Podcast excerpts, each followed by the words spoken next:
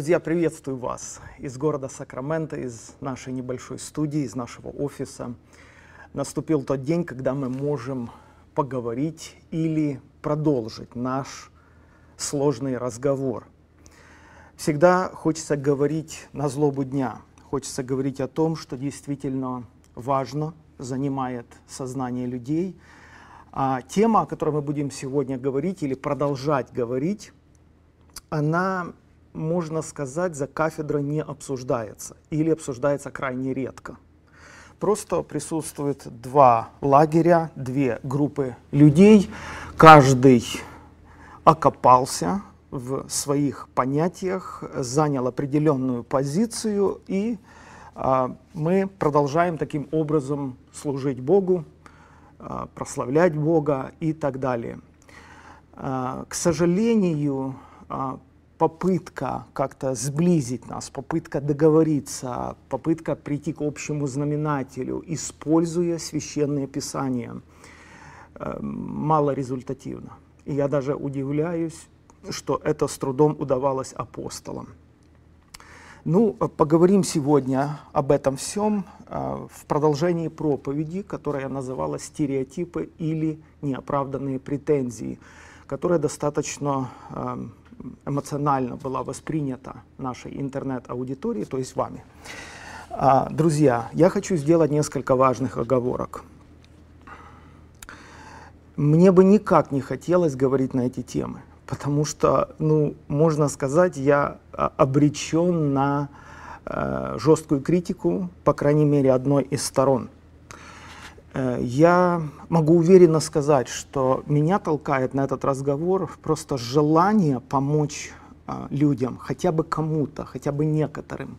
Если у меня это получится, если человек ну, как бы вздохнет облегченно и скажет, слава Богу, хоть что-то для себя понял, хоть, хоть как-то легче стал дышать, э, для меня это будет самой большой наградой, и мне будет это очень приятно.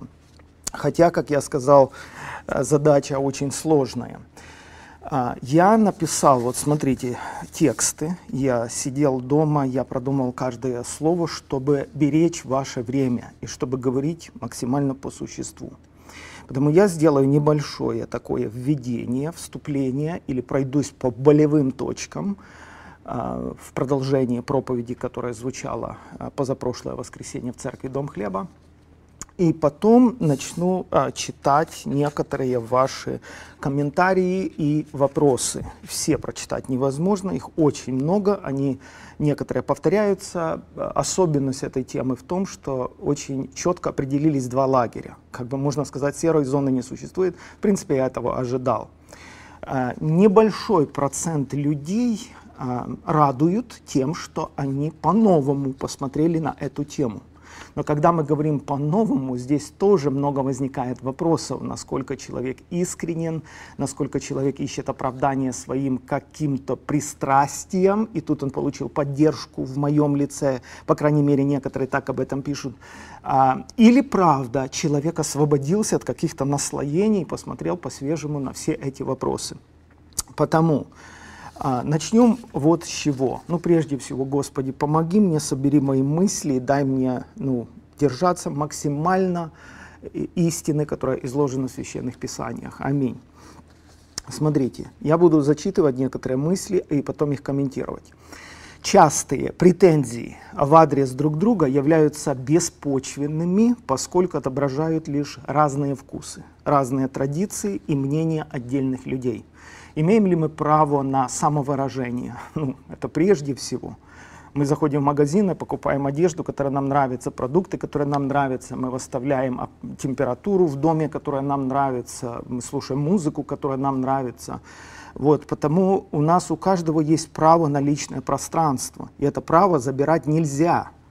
И если мы сейчас говорим не о пороках, а говорим всего лишь о вкусах, тогда это, ну, как минимум, не этично вторгаться в личное пространство другого человека и навязывать ему свой вкус, его в, в таком состоянии осуждения, что он не прав. Особенно эта ситуация усугубляется, когда авторитеты это делают, когда родители это делают по отношению к детям, когда пастор это делает по отношению к церкви. Это, ну, это ужасно. Мне кажется, что это ужасно. Это не остается без последствий. Это отображается на психике человека. И такие люди ходят с опущенной головой, потому что они вырастают в этой атмосфере. Ну ладно. Как я сказал, немощные в вере, как правило, не уступают в споре. Потому Павел, как ни странно, приглашает сильных в вере людей принимать немощных в вере без споров о мнениях. Значит, он подчеркивает, давайте не спорить, потому что это всего лишь мнение. Мнений много, мнением свойственно меняться. Моим мнением, вашим мнением, я очень надеюсь, что мнения некоторых людей поменяются после этого эфира.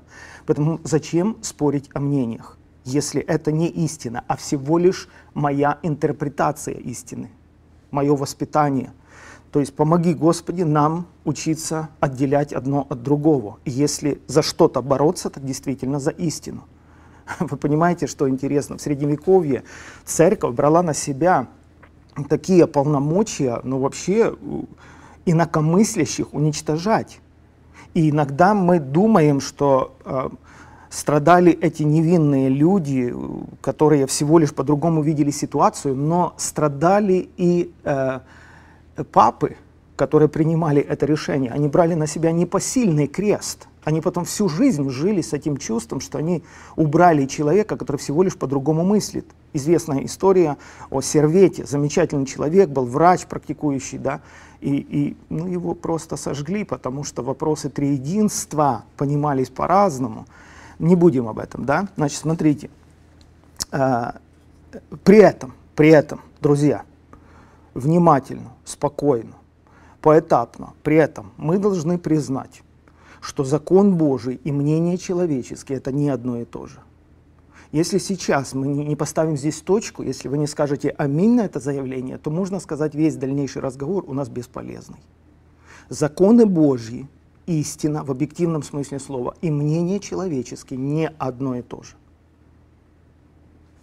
Потому Давид сказал, что вымыслы человеческие ненавижу, а закон твой люблю. Я имею право обличать только брата согрешающего. Если кто-то видит брата согрешающего, он должен пойти и сказать ему. Но когда мы говорим о грехе, когда мы видим, что этот брат согрешает, нужно серьезно удостовериться, что этот человек согрешает против Божьих заповедей, а не против моих традиций. Если я не разобрался в этом вопросе, и если я обличаю его потому, что он согрешает, даже такое слово мы применяем, против моих традиций, то это не согрешающий брат, это просто человек с другими взглядами, он по-другому смотрит на вещи, вот и все. А если говорить о грехе, то грех – явление духовное. То есть я имею в виду, э, грех всегда явление надкультурное – и вневременное. Как я говорил в проповеди, тысячу лет назад и тысячу лет спустя это будет грехом, если это грех. И только Бог обозначает, что является грехом и что грехом не является. Вот. Грех – это нарушение заповедей. Грех есть преступление. Это нарушение заповедей, да, а не нарушение моих каких-то местных устоев или традиций. Э, мы также ну, понимаем, что нет греха китайского, там, африканского, нет греха американского, ну, потому что отличия культурные есть между Африкой, Америкой, там, Китаем, конечно же, есть. И они имеют право быть. И люди таким образом самоидентифицируют себя. То есть зачем путать одно с другим? Теперь, когда мы приходим к угрызениям совести или обличениям Духа Святого, важно согласиться, что это не одно и то же. Они не всегда совпадают. Не всегда Дух Святой обличает человека в том, а, в чем обвиняет его совесть. Почему? Потому что совесть наша привязана к убеждениям. Мы переживаем угрызение совести каждый раз, когда поступаем вопреки убеждениям. Но убеждения не есть истина, не всегда. Наши убеждения могут быть ближе к истине, могут быть дальше от истины. Убеждениям свойственно меняться. Истина не меняется никогда. Но совесть, повторяю, она привязана к убеждениям. А, например, апостол Петр видит видение, в котором Бог говорит ему, а, эту пищу «встань, закали и ешь». Но Петр воспитан в традициях э, древних, и он никогда нечистого не ел. Он так Богу и отвечает, честно, потому что это все перед Богом происходит. Но Бог его убеждает, что Бог очистил, того не почитай нечистым. То есть у Петра твердое убеждение, он борется, он не знает, что делать с этими убеждениями. И представьте себе, голос Божий убеждает его в обратном. Но для Петра этого как бы недостаточно, ему это очень сложно понять. Так все-таки где же истина? Она на стороне Бога или на стороне убеждений Петра? Почему Петр переживает э, обличение внутреннее, угрызение совести? Почему Петру так сложно это сделать? Ну, потому что у него есть убеждения, которые передали ему отцы, праотцы, патриархи, в конце концов Моисей. И эти убеждения очень прочно остаются в этом человеке, и он не может их переступить. Следовательно, есть вопросы, за которые нас терзает совесть, хотя эти вопросы не соответствуют истине. Есть вопросы, за которые нас терзает совесть, если мы нарушаем их, какие-то барьеры переступаем. Нас терзает совесть, хотя эти вопросы не соответствуют истине. Вот я вам привел пример сейчас. Ну признайте, что это так. Признайте. Петр признал это. Но когда пришел в Иерусалим, там нарвался на критику, жесткую критику потому что у них были убеждения, что все-таки народ Божий избранный, что все-таки язычники это само собой, а мы само собой.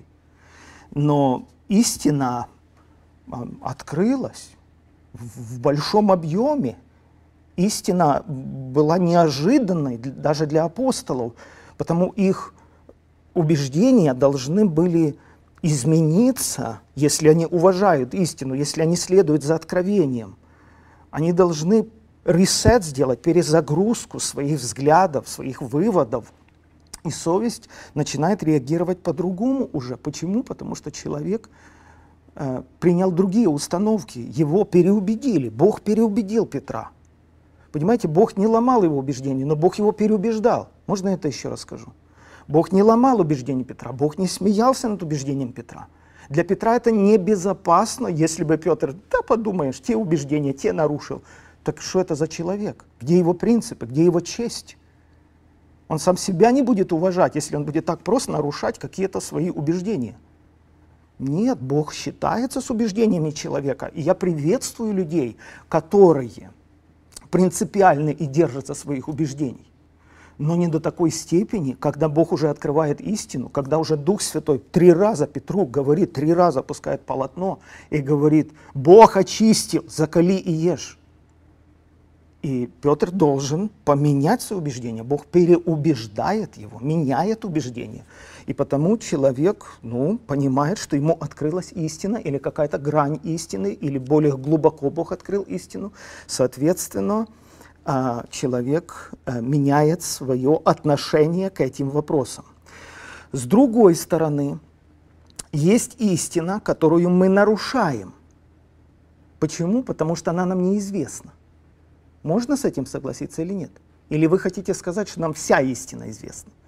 Вы хотите сказать, что вся истина во всей полноте вам открыта или мне открыта? Я не дерзну на такое сказать.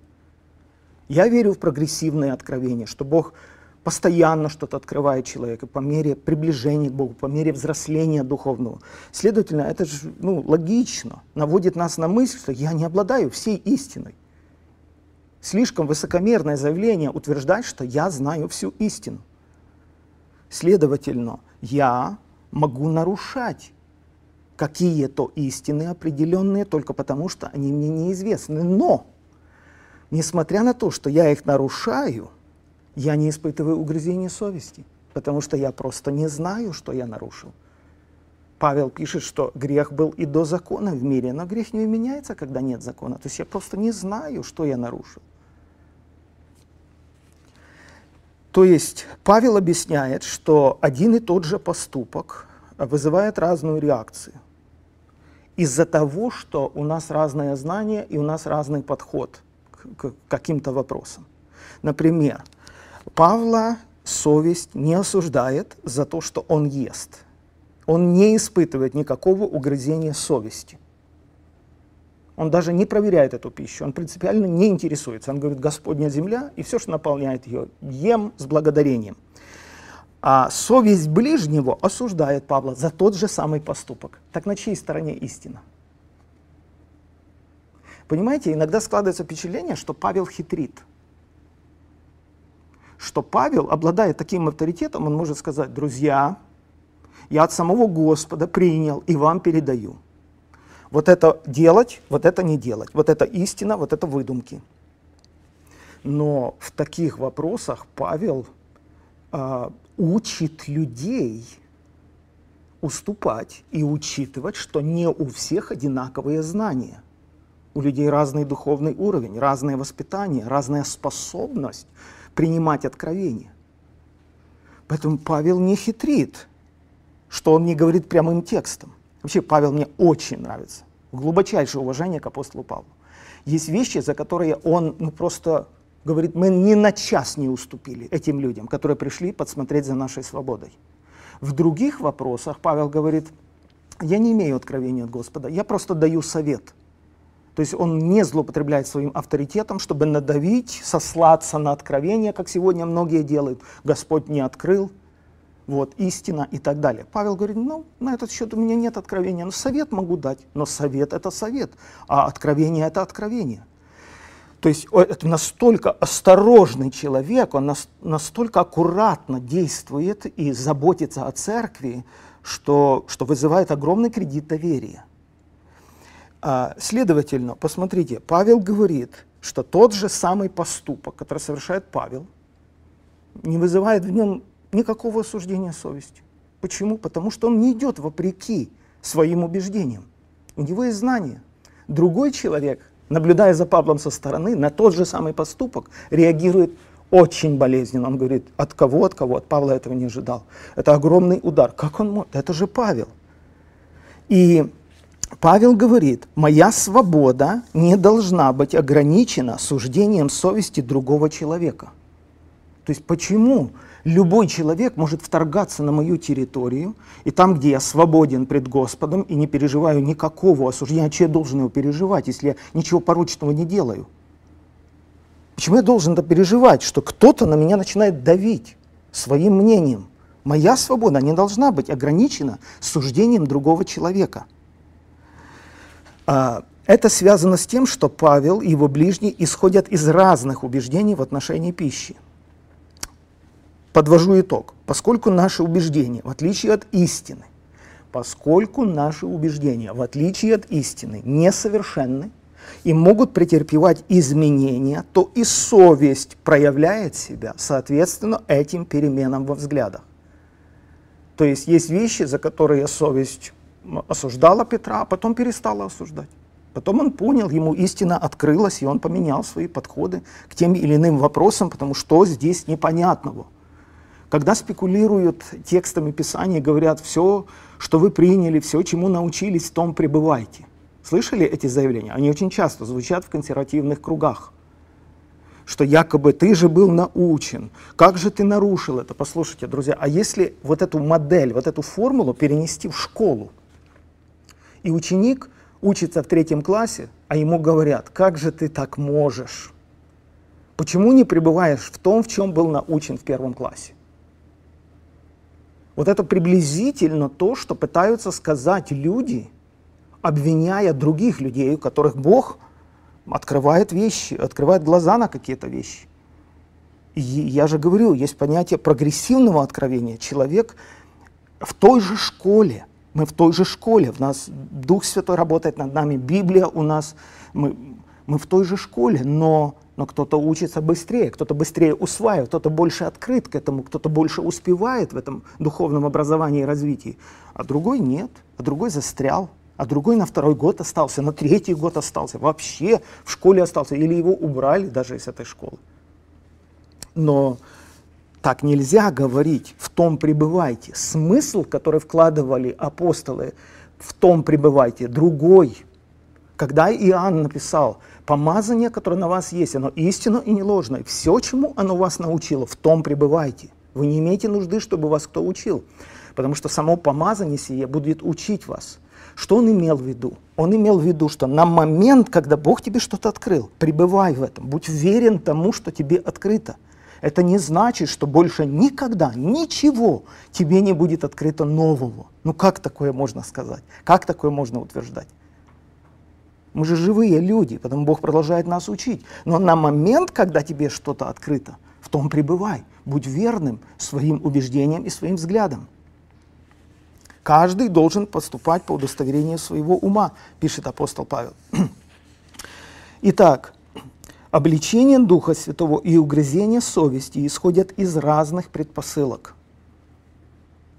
Обличение Духа Святого и угрызение совести исходят из разных предпосылок, из разных начал. Дух Святой обличает только в тех случаях, где человек ведет себя вопреки истине. И то с оговоркой, что эта истина человеку известна – Тогда Дух Святой обличает. Ты знаешь истину, почему так поступаешь? Тогда Дух Святой обличает. А совесть может донимать человека, который поступает вопреки своим убеждениям, даже если эти убеждения не соответствуют истине.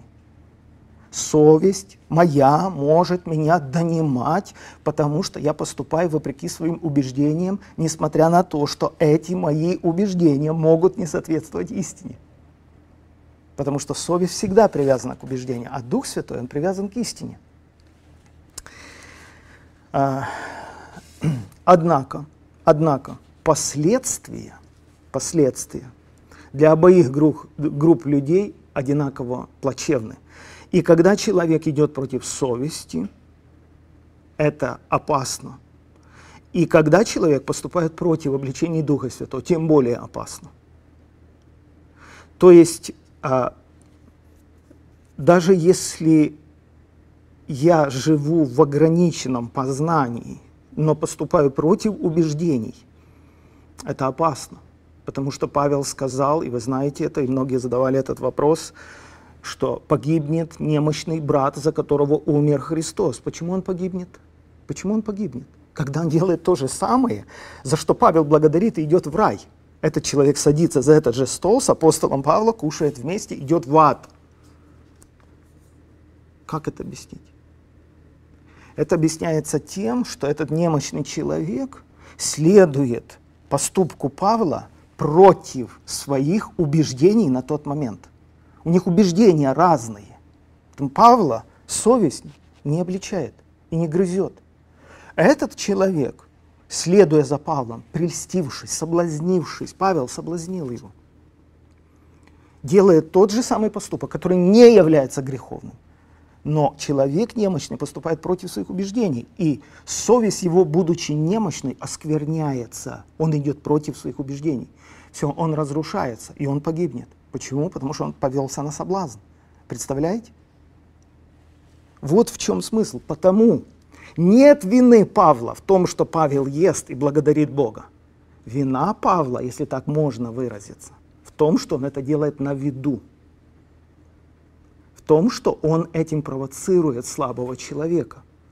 Но об этом мы будем говорить отдельно. Это отдельная огромная и важная тема. Насколько важно и необходимо некоторые свои взгляды держать при себе, другими словами, скрывать их насколько это правильно или неправильно. Потому что мы люди целостные, цельные. Потому лучше всего внимательно исследовать Писание, чтобы уметь дать объективную оценку тем или иным явлениям, а также оставаться гибкими в вопросах культуры, которой свойственно меняться со временем. Вы чувствуете, да, что истина, она неизменна вовеки, а культурные аспекты, они постоянно изменяется. Постоянно. Что-то поднимается на поверхность, что-то уходит со временем. И потому отношение к культуре должно быть таким же, очень простым. И я говорил, что а, многие из нас или некоторые из нас без зазрения совести употребляют фастфуд. Например, energy drink. Я знаю людей, вот смотрю в камеру и говорю открыто, я знаю людей, которые умерли физически от energy drink. Вот этот, я не знаю, как по-русски он там называется. Эти, эти сильные напитки, которые boost, как бы толкают тебе, дают тебе много энергии. Человек работал на износ, и ему нужно было выполнять заказы больше и больше, и он просто пил, глушил это все. Физически сердце не справилось с этим. Верующий человек, прекрасная семья. То есть, э, и нас за это совесть не обличает, хотя масса информации в интернете, насколько вредны эти продукты геномодифицированные. Но мы их едим. Потому, послушайте, а, я не противопоставлял сигареты продуктам питания. Это, это или сознательно люди такой вывод делают, некоторые, или это лукавые люди. Как можно противопоставлять сигареты продуктам питания? Я никогда не менял свое отношение к сигаретам. По милости Божьей я никогда не держал сигарету во рту. Ни зажженную, ни, ни, ни такую, никакую, никогда. Потому я никогда не скажу, что это нормально. Я молился за людей, чтобы Бог их освобождал от этого, и я действительно в это верю. верю. Э, но я утверждал и утверждаю, что тот же самый механизм, который защищает нас сегодня от угрызения совести, когда мы едим продукты, которые плохие для нашего здоровья, э, этот же механизм защищал Спержина, когда он курил сигару. Вот что я пытался сказать. Что убеждение у этого человека... И я не могу сказать, что совесть не обличала Спержина, потому что он бессовестный. Это то, что некоторые хотят сказать. Потому что человек ищет объяснение этому. А что, и как это объяснить? Да очень просто. Бессовестный человек. Нет у него совести. Какой он проповедник? Послушайте, вы не правы. Вы не правы. Если вы правда так думаете, то тогда и, и на вас можно пальцем показать, и вы бессовестны, потому что якобы вас совесть не обличает за то, что вы разрушаете свой храм и свое здоровье. Потому моя мысль была вообще не в том, что противопоставлять продукты питания. Я пытался показать, что есть механизм, который защищал Спержина. Спержин так понимал вещи на тот момент. Такие были его убеждения.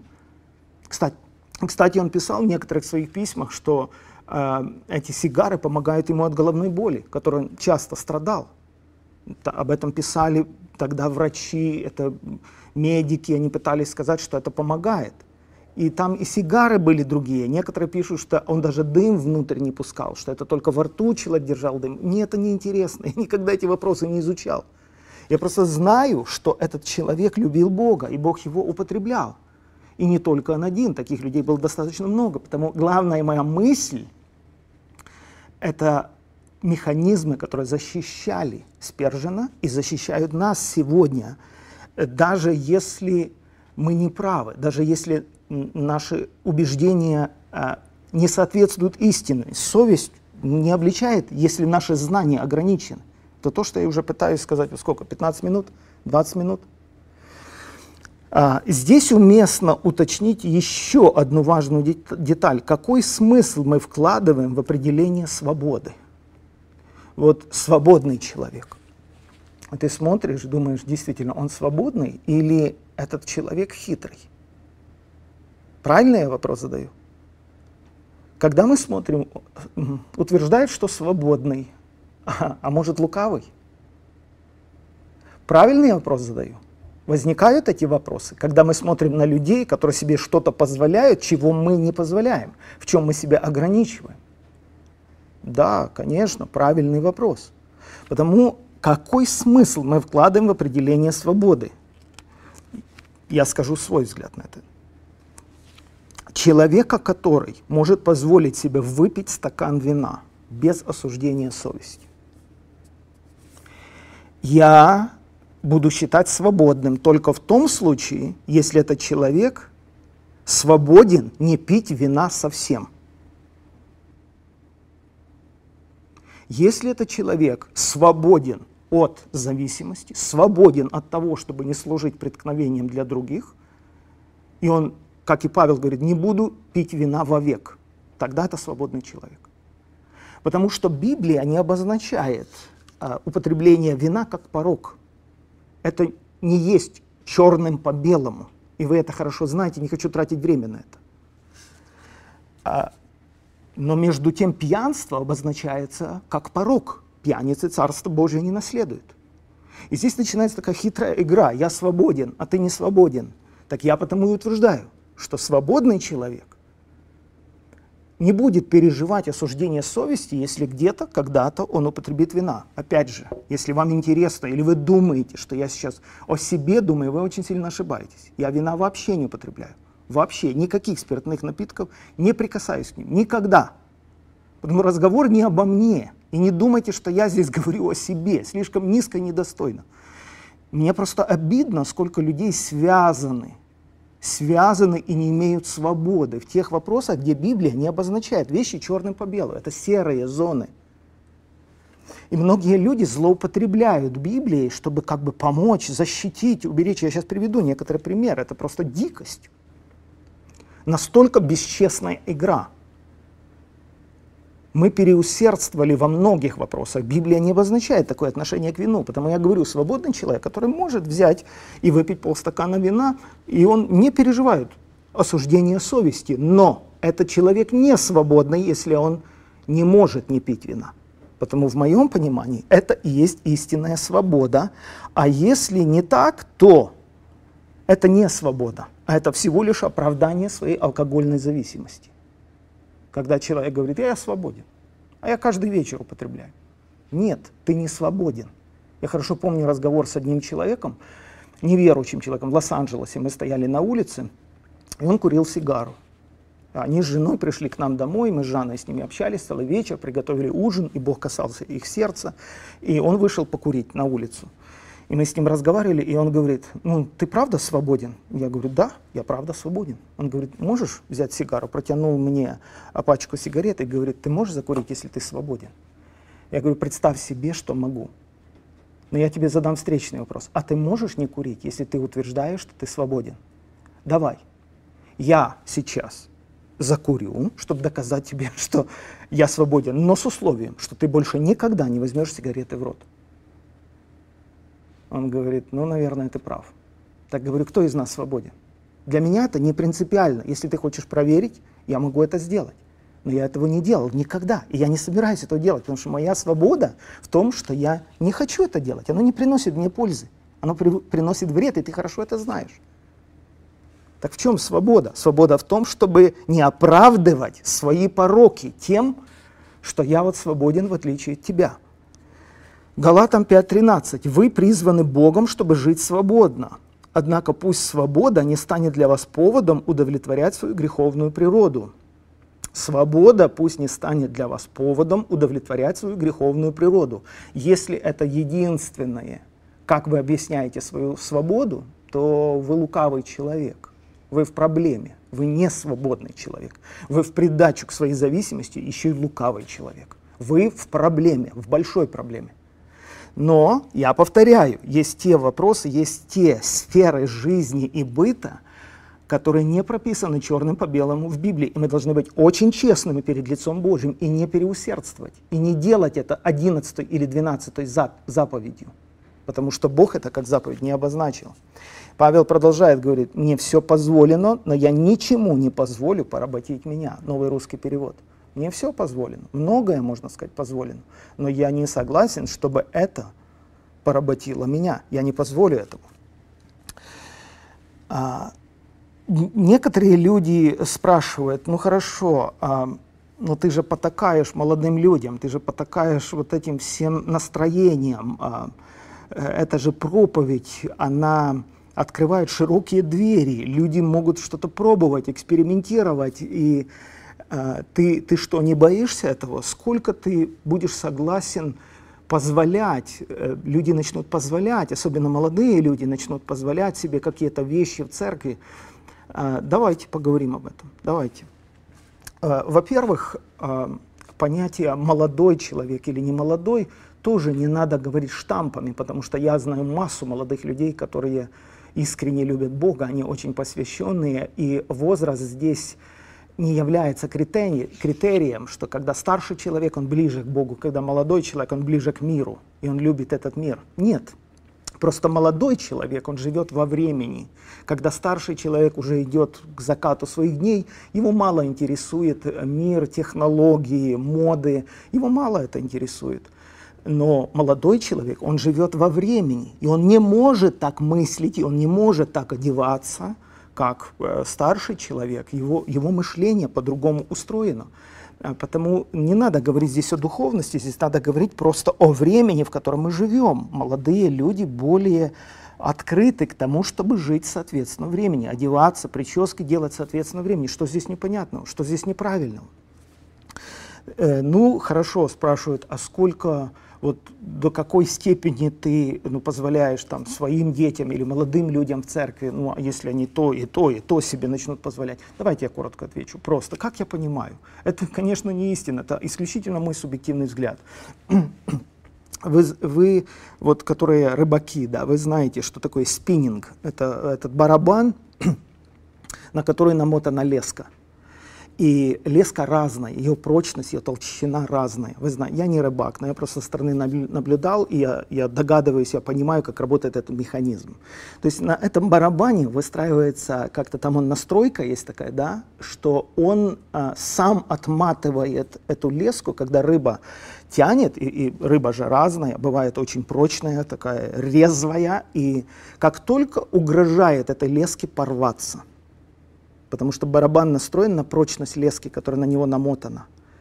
Барабан сам регулирует это, когда отпускать и сколько можно отпускать. Сколько нужно, нужно отпускать. Сколько нужно, лишь бы рыба не сорвалась. Лишь бы не порвать леску. В смысле? Да, вот столько нужно, столько отпускай. Лишь бы не порвалась леска. А какой смысл, если у тебя оборвалась связь с твоим ребенком? Мамы, папы. Сколько можно жить в угоду традиций? Какой смысл, если ты порвал связь с ребенком, и ребенок ушел из дому, или он блокирует телефон, или он отводит душу где-то в компании, или он живет двойными стандартами. Что ты выиграл? Кому ты угодил? И поймите, поймите меня. И не перекручивайте мои слова, потому что Господь видит, что я говорю, какой смысл я вкладываю в это. Смысл следующий. Мы не говорим сейчас о пороках, мы говорим всего лишь о серых зонах. Мы говорим всего лишь о вопросах, которые мы по-разному видим и по-разному понимаем. Это культурные какие-то моменты, культурные аспекты, это мода какая-то или, или отношение к каким-то вещам. Потому я понимаю так, что можно отматывать это и, и позволять уходить этой рыбе сколько она хочет, лишь бы связь не оборвалась. Но садиться, но разговаривать, но убеждать, но, но сохранять связь. Иначе, когда у вас связь оборвалась, я знаю этих людей, я вижу этих подростков, я встречаюсь, которые убиты родителями или которые в таком раннем возрасте уже учатся лицемерить. Таком раннем возрасте они живут настоящей, сочной жизнью, вообще в другом окружении. А приходят на территорию церкви, э, отметились, э, картинка хорошая, все довольны. Послушайте, это настолько ужасно, это настолько тяжело наблюдать, что, что это, это огромна, огромная травма, и, и кто из нас что выиграл. Потому это мой взгляд. Теперь, некоторые люди э, утверждают, я хочу прийти к вопросам, которые задавали люди, и э, некоторые пишут, что э, грех, э, сейчас я вам покажу, да, например, человек приводит э, текст Писания, э, что грех определяется не только Богом, пишет кто-то. Грех определяется не только Богом, а еще и нашим отношением к вопросу. Вот здесь мне хочется уточнить, я не согласен с такой постановкой. Грех определяется только Богом, потому что грех — это акт в мыслях, в слове, в действии, но это акт вопреки Богу и вопреки Божьему закону. Потому я бы не обозначал грехом мое отношение к вопросу. Ну как это можно сделать? Что я законодатель, судья, Получается, если определил, чтобы вот э, воду наливать в такой стакан, а не в чашку, и всякий, кто нарушает мое постановление, он грешит. Нет, нет и еще раз нет. Это не, не точная формулировка. Я знаю, из чего вы исходите, но грех как раз определяется Богом и только Богом. А, а отношения к вопросу у нас разные. Э, и человек этот, который пишет, да, он приводит текст Писания, ибо язычники, не имеющие закона, имеется в виду Божьего, по природе законное делают, то не имея закона, они сами себе закон, они показывают, что дело закона у них написано в сердцах, о чем свидетельствует совесть их и мысли их, то обвиняющие, то оправдывающие одна другую. Я уже сказал, что я не совсем согласен или не согласен, потому что вот это выражение «сами себе закон», речь идет о людях, не знающих Божьего закона. Речь здесь Павел ведет о людях, не знающих Божьего закона. Но Павел говорит, что эти люди сами себе закон, и дело закона у них написано в сердцах. Так вот, вот это выражение не предполагает, что речь идет о Божьем законе. Павел не говорит здесь, что Божий закон написан у них в сердцах. Вы что, серьезно? Вы думаете, что Павел это утверждает? Что Божий закон написан в сердцах грешников? Разумеется, нет. Павел всего лишь здесь говорит о моральном законе, моральном кодексе человека, который присущ всем людям.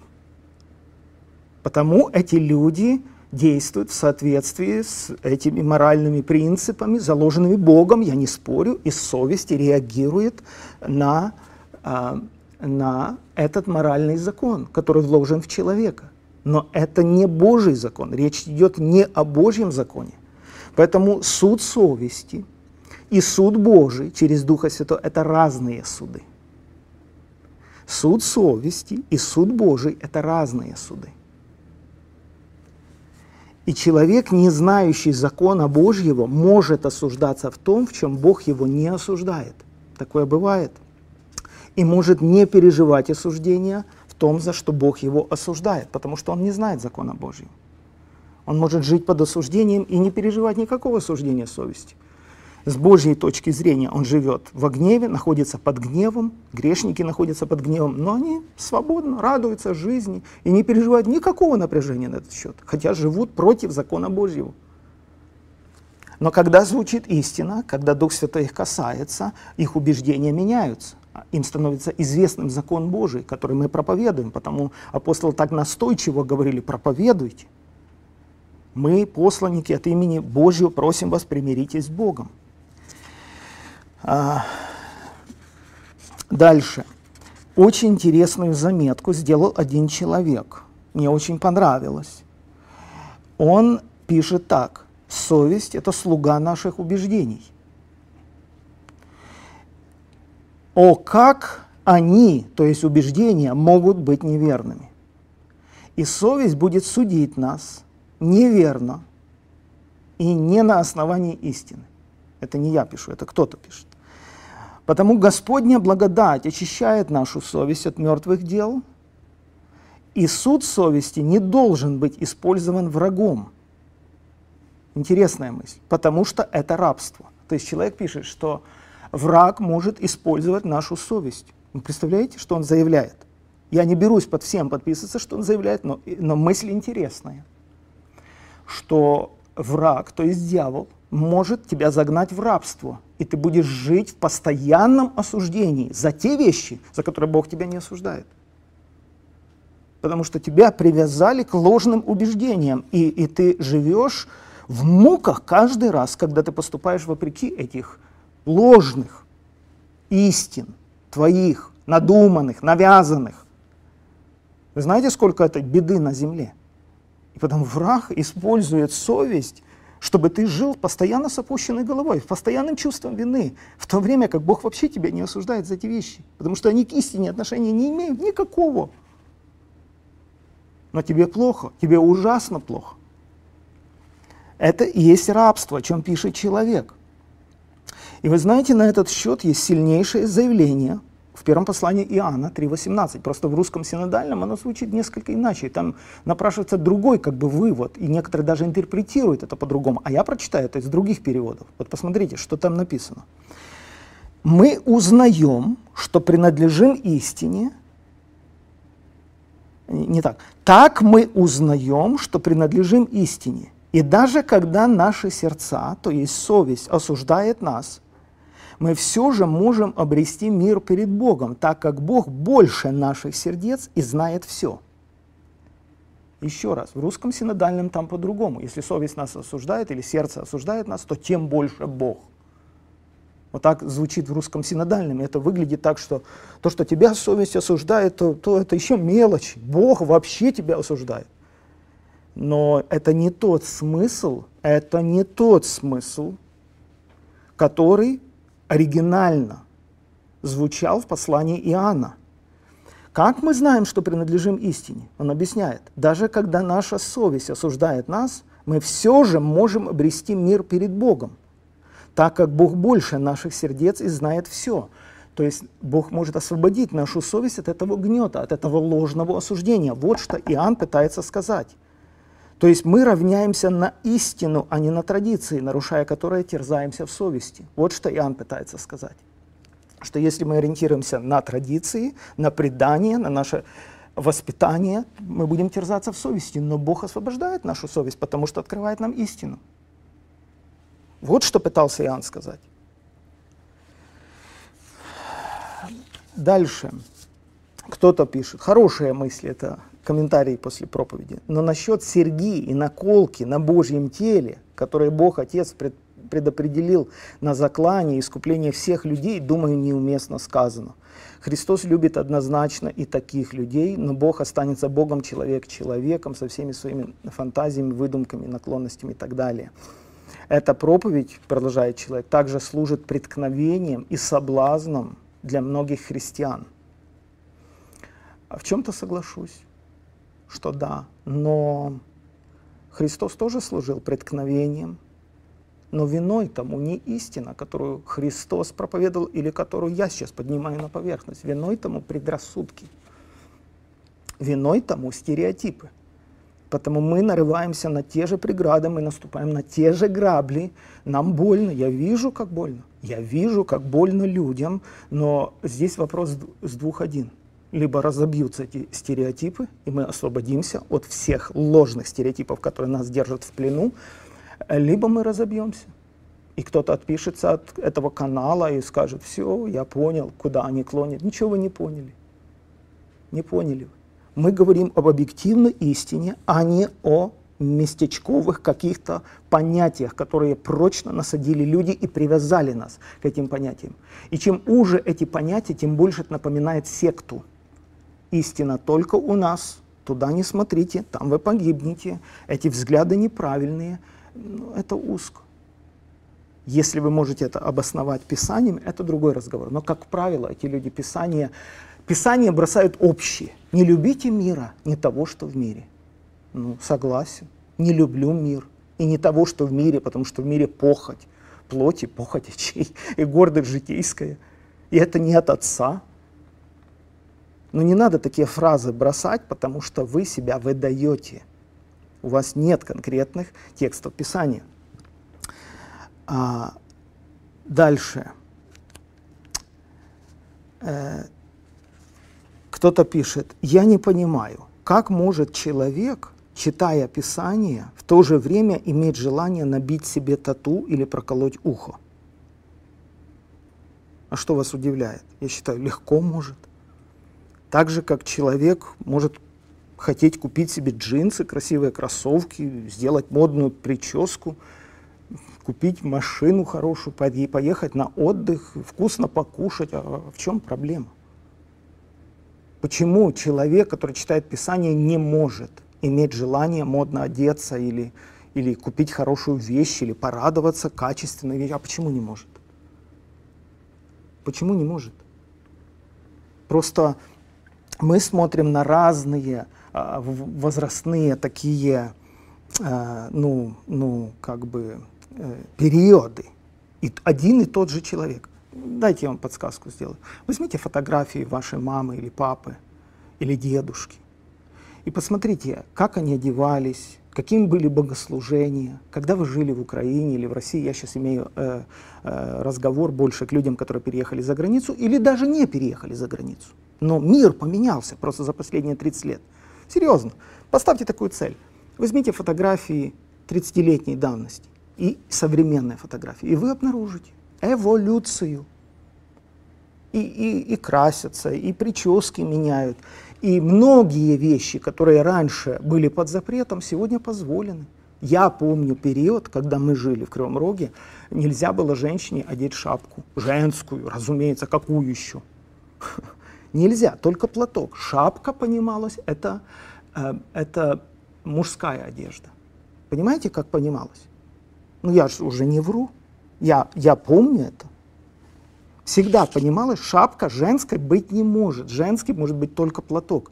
Не настолько это неприятно говорить, не настолько это стыдно говорить. Я очень надеюсь, что неверующие люди не приткнутся на нашем разговоре.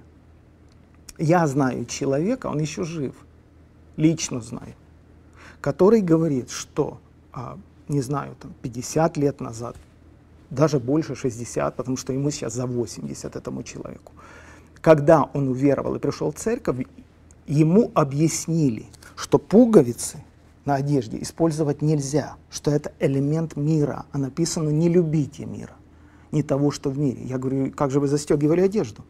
Он говорит, мы брали палочки, веточки в лесу, защищали их шкурочкой и просто пришивали себе к одежде, чтобы как-то застегиваться. Мы так понимали, что мы воздерживаемся от мирской культуры, потому что это элемент украшения, она там блестит, эта пуговица и так далее. Я помню момент, уже мы жили в Соединенных Штатах, и э, я уже был женат, это лет 20 назад было, и я помню, как ко мне подошел мальчик, сел возле меня, мы были знакомы, знал их родителей. И этот мальчик, а, он сын пастора одной из церквей нашего города. И он сел и говорит, дядя Саша, а как же так? Вы же в ад попадете. Я на него смотрю, говорю, я? А почему? он показывает мне на кольцо. Вот то же самое кольцо. Мы 25 лет женаты э, с Жанной, и я помню, что он показал то же самое кольцо, вот это. И он говорит, мама сказала, что все, кто носит украшения, попадут в ад. И у него просто слезы в глазах, он за меня переживает. И я думаю, какая травма, какая, какое нарушение детской психики. Эти люди знают меня. И, и зачем это делать? Кому это выгодно? Я считаю, что это огромное зло, которое делают люди. Кто-то пишет здесь, понимаете, одно дело, когда немощный человек – это какая-то бабушка. А что, если немощный человек – пастор? Вот-вот, вы правы. Вот вы сейчас, мы сейчас подошли к этому важному вопросу, что все уважаемые люди, это наши авторитеты, наши учителя, люди, которые поднимаются за кафедру, они должны быть честными, объективными и зрелыми. И они должны уметь отделять кости от рыбы. Они должны определять вечное вечным, а временное временным. И обучать людей, и не манипулировать текстами Писания. И не я тому виной, что кто-то разбивается, а тому, что годами некоторых людей просто держали под манипуляцией и под общими такими штампами «не любите мира» могли прогнать что угодно. Я недавно слышал, как один а, пастор, также, это правдивая история, я знаком с его товарищем, который сам мне это вот дал послушать, это было в записи. И этот пастор встречается с молодой девушкой, и у этой девушки в руках крем, который она наносит на лицо. И он спрашивает, зачем ты это купила? А она говорит, ну, просто ухаживаю за лицом. И он говорит, а тебе недостаточно той красоты, которую тебе Бог дал? Ты хочешь что-то добавить к той красоте, которую тебе Бог дал? Ты не доверяешь Богу? И эта девушка взяла этот крем и говорит, ну, если крем соблазняет брата моего, то не буду им пользоваться вовек. И выбросила это у него на глазах в мусор. И этот человек, этот э, проповедник э, говорит, вот это верующий человек, вот это послушная душа. И я просто сам себе думаю, как же так? Человек, который стоит во главе церкви, который учит, является немощным. Она прямо ему говорит в лицо, если немощный брат соблазняется на этом, то я этого делать не И он не отрицает то, что он немощный. И он хвалит ее за то, что она уступает ему немощному. И он продолжает учить людей за кафедрой. Человек немощный. Ну, как это объяснить, ну, как это понять? Еще несколько цитат, и я потом еще сделаю важные объявления в конце. Но еще раз, два, три, пять, пять вопросов, быстро, или четыре. А, дорогой пастырь, ваши праотцы выросли в этой традиции. Сколько полегло за Слово Божье в этой традиции, вы воспитаны в этой традиции, и вы сейчас такое говорите. Конечно, многим нравится, потому что можно все попробовать. Если бы вы не были воспитаны в этой традиции, ну, в то имеется в виду, навряд ли вы бы стояли здесь и вообще были пастором. Вам так стали плохи те традиции, в которых вы выросли – Ваше высокомудрство повело вас не туда. Вы понимаете, куда вы направляете людей, и за это вы будете отвечать перед Богом. Можно сказать без комментариев.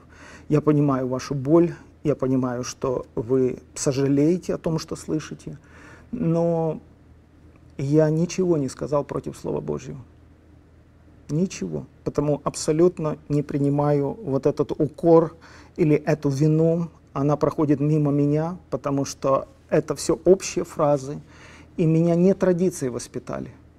Меня воспитал Господь через Слово Божье, через личное прикосновение. И меня избрал Господь на пасторское служение, а не традиции и не прошлое.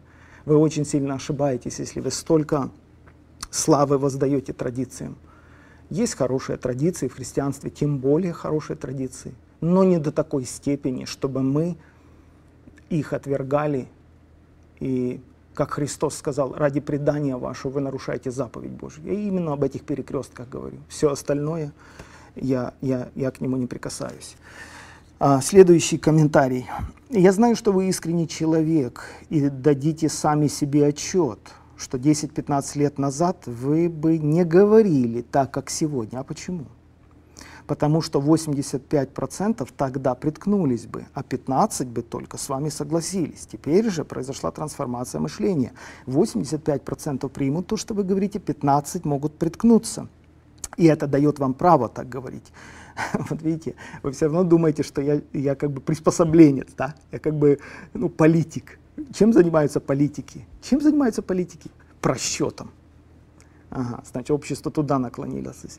Как и Давид пересчитывал народ, и Господь его за это наказал. Почему? Потому что когда он знает, сколько у него людей, когда он знает, сколько армия у этих врагов, армия у тех врагов, тогда легко вести политику. Политика — это расчет. Политика — это умение вести расчет. Поэтому Давид решил сориентироваться. Этих будем давить, перед этим будем заискивать, подарки носить, поклоны бить, потому что мы их не победим. А вот этих победим. Эти будут нам носить подарки. И эти нам будут бить поклоны. Это политика. Бог за это наказал Давида. Потому что Давид знал сердце Бога. Давид всегда жил верой и доверием Богу. Так и вы пытаетесь меня как бы ну, прочитать, вы при, пытаетесь мне приклеить что-то, что я здесь как бы сориентировался во времени. Одно, с чем я согласен, что время меняется. Это правда. Время меняется культуры меняются, подходы меняются, моды меняются, автомобили меняются, телефоны меняются, все меняется. Вы, кстати, тоже меняетесь. Э, в этом отношении да, но я не тот человек, чтобы играть в шахматы и просчитывать несколько ходов вперед.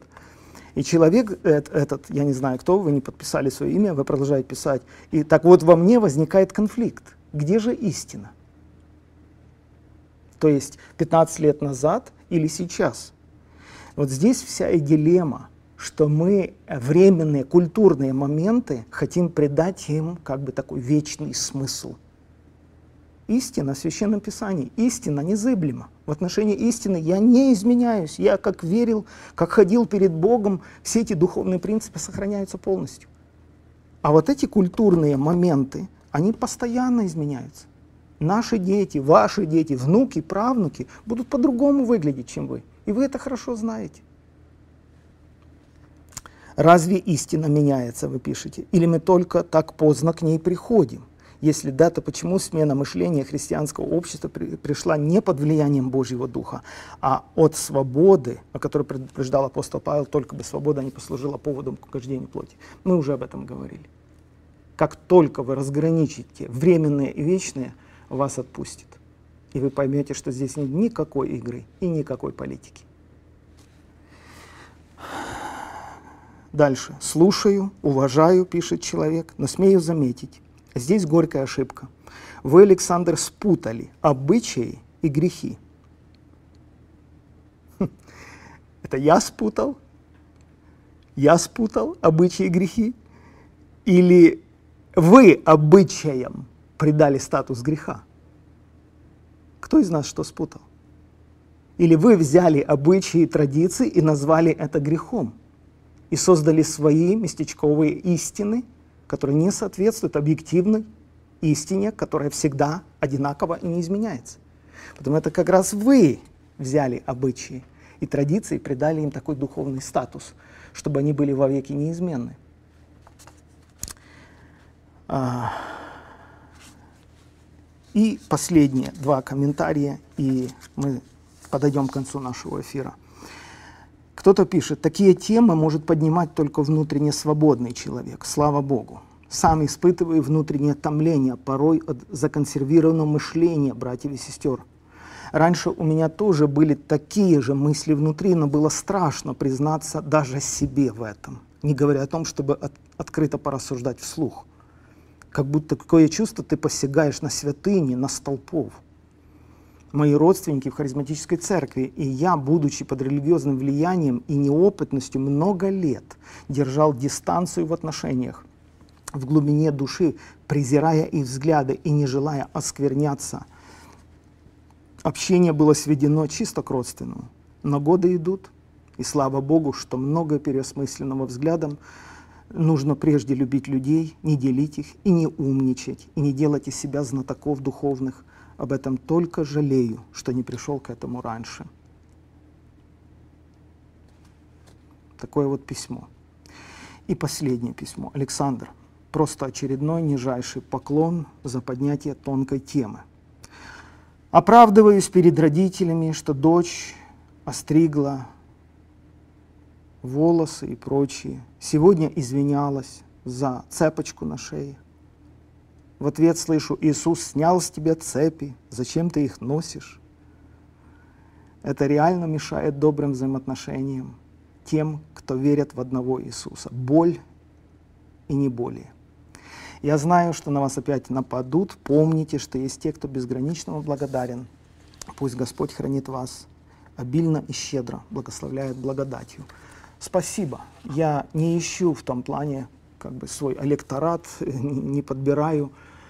Мне очень хотелось бы свободы в мышлении людей, мне очень хотелось бы мира, мне очень хотелось бы, чтобы мы были зрелыми и умели отличать временное от вечного, соблюдали божественное и не боялись жить во времени и изменяться, изменять подходы, методы, э, да, одеваться соответственно времени. Я не говорю о пороках. Что я неправильно сказал? Что я неправильно сказал? Что мы должны одеваться соответственно времени? Да, а как по-другому? Я же не сказал, что мы должны одеваться вызывающе, или провоцировать людей нашей одеждой. Нет. Вот. Но пусть Бог поможет и благословит каждому сделать свои выводы и хотя бы, по крайней мере, погрузиться в размышления. И еще одно. Я буду говорить еще три темы в церкви э, под общим названием это преткновение, соблазны и осуждение. И, конечно же, есть те сферы, которые э, люди разбиваются, и э, Библия очень жестко критикует и обличает людей, а, которые служат преткновением. Потому об этом будут две последние темы. И я очень надеюсь, что это вызовет много покаяния у людей, которые послужили для кого-то камнем преткновения, но не в тех вопросах, вымыслах и выдумках, а по-настоящему нарушив священное писание, нарушив какие-то принципы. Понимаете, в этом и парадокс весь заключается что есть люди, которые поступают нечестно со своими работодателями, обманывают на деньги, подписывают документы, бумаги всякие перед государством. И нормально. И никто к ним даже претензий не имеет, потому что человек соответствует вот этой картинке религиозной. Вы серьезно? Дела плоти известны. Это, это всегда они были делами плоти, и они останутся делами плоти. Поэтому давайте жить по духу, чтобы не исполнять вожделение плоти. В заключение я хотел бы сделать э, несколько важных таких э, объявлений. Во-первых, пожалуйста, если вам интересны темы, которые мы поднимаем, и вы хотите, правда, углубленно развиваться в этих вопросах, исследовать себя, исследовать Священное Писание, не эмоционально, не поверхностно, не просто, как говорится, из своего окопа высунулся, там, гранату бросил и опять спрятался в свой окоп. Если вы серьезно хотите, я очень рад, что у нас есть онлайн-образование называется forspirit.org, веб-страница. Зайдите на нее, посмотрите, пожалуйста. У нас за 6 или 7 месяцев, как мы открылись, э, уже обучилось 1080 студентов. То есть это курсы, их 7 разных курсов. Это просто программы такие, там 12-15 уроков. И э, вы слушаете уроки, там есть модератор, там есть домашние задания. Это очень важно и очень интересно. Вы можете выбрать тему, которая вам ближе. Студенты из 35 стран, люди, которые серьезно хотят развиваться, вот учатся там.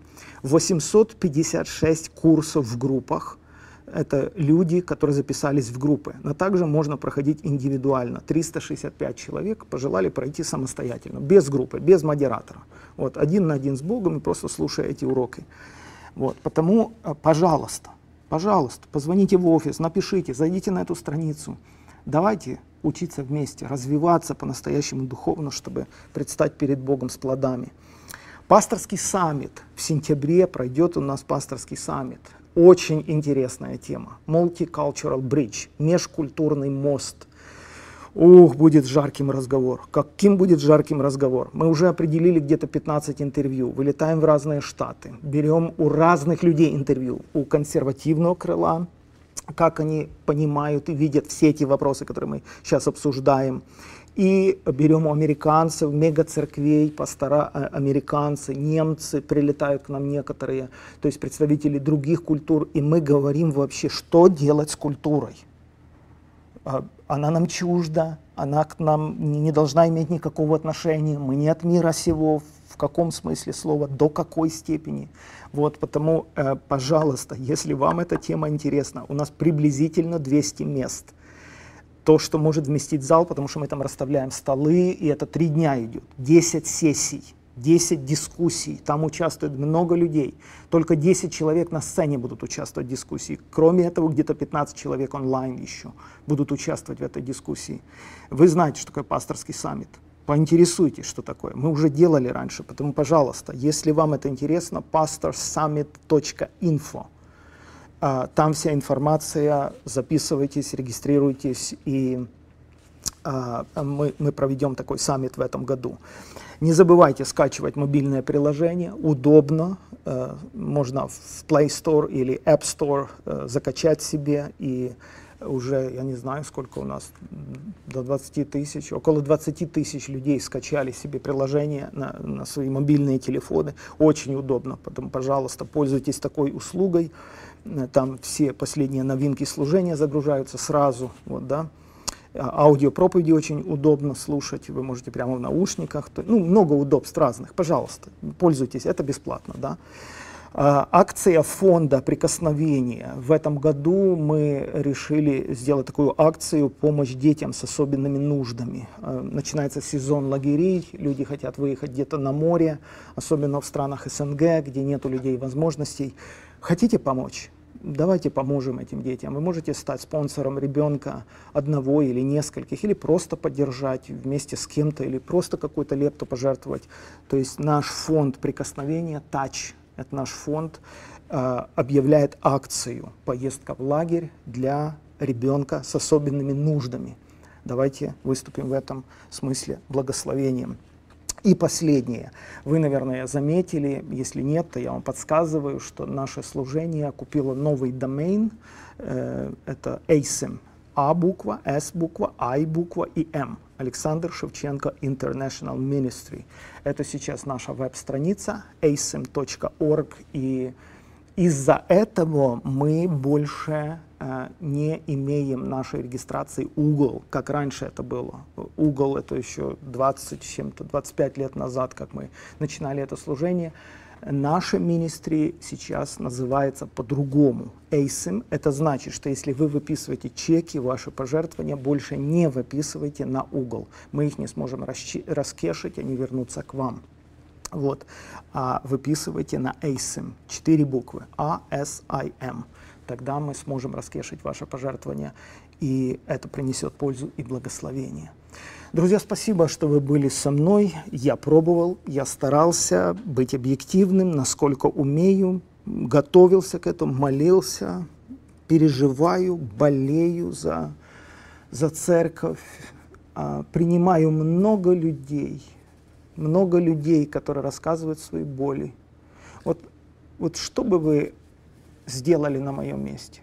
Вот невымышленная история. И мы помолимся. Сидит передо мной человек, почти моего возраста, может, чуть моложе, и говорит, мой папа – герой. Он страдал за Христа больше десяти лет в тюрьме. Пронес веру. Я помню, как мы ждали его из лагеря. Когда папа приехал домой и увидел у одной из моих сестер колготки – которое не разрешалось тогда в церкви носить, папа избил свою дочь так, что сам же отвез ее в больницу за то, что она приступила традиции, нарушила истину в его понимании. Этот человек сидит э, разбитый весь. Он разрывается. Он уже давно утомился разрываться между своей любовью к отцу – и отец – герой. И я не кривляюсь, когда это говорю, потому что отец действительно за Христа, за убеждение. Вот сидел 10 лет в лагерях. Но созданы эти местные лагеря, созданы эти традиции внутри, которые убивают просто. Какое это имеет отношение к истине? Насколько это разрушило жизнь этого ребенка, насколько это разрушает жизнь такого отца, так это позитивный пример.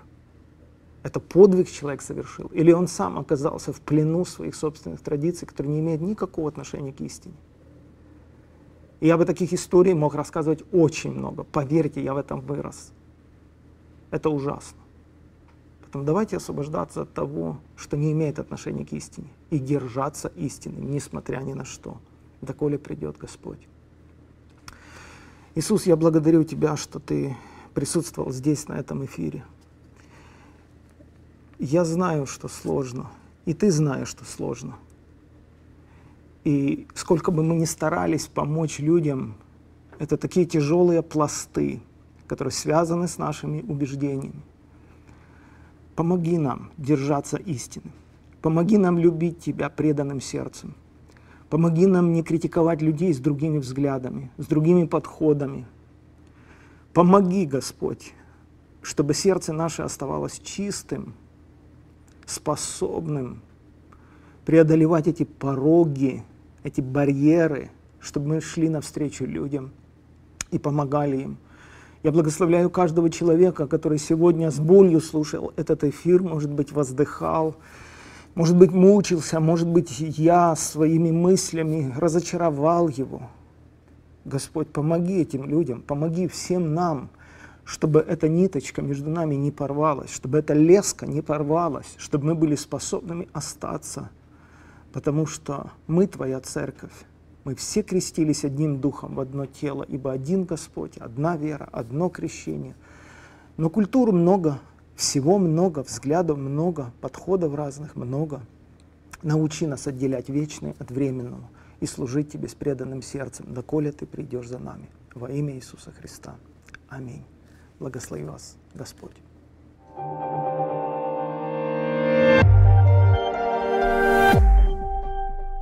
Наш новый мир диктует новые правила жизни. Людей лишают привычного общения – и насильно приучают к дистанционной форме отношений. В этих новых условиях наше служение предлагает много полезных ресурсов для вашего духовного развития. Платформа forspirit.org – это формат дистанционного, модульного обучения в интернет-режиме. Мастер-классы, которые мы предлагаем, формируют библейскую позицию в ответ на вызовы современности. Проявление саморегуляции пытается сдержать вот даже... Эти так- курсы раскрывают потенциал человека на пути его самореализации в призвании. Легче, потому что человек видит. Интернет-платформа forspirit.org – это то, что актуально для церкви 21 века. Команду Центра духовной помощи составляют посвященные сотрудники из разных стран, имеющие опыт работы в душепопечительстве. Наша задача – оказать своевременную помощь каждому нуждающемуся. Сотрудники служения охватывают широкий спектр нужд. Через индивидуальные собеседования с каждым нуждающимся Благодаря электронным средствам коммуникации наши сотрудники готовы изложить библейский взгляд на проблему и молитвенно ходатайствовать за ее решение перед Богом.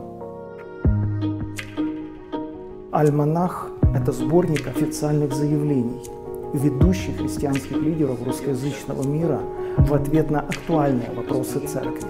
Единство – это не однообразие. Конечно, хорошо, когда в церкви есть ясное видение. Церковь – это не кладбище талантов. Дух Святой назначает своих строителей. Церкви не готовы дать ответ умным людям. Это платформа, где можно ознакомиться с важными темами нашего времени и таким образом формировать свои богословские взгляды. Фонд прикосновения – это площадка, где встречается нужда и возможность. Финансовое накопление фонда составляют пожертвования от частных лиц или отдельных организаций, желающих помочь людям, оказавшимся в критической ситуации. География фонда охватывает весь блок стран СНГ, а также другие точки земного шара.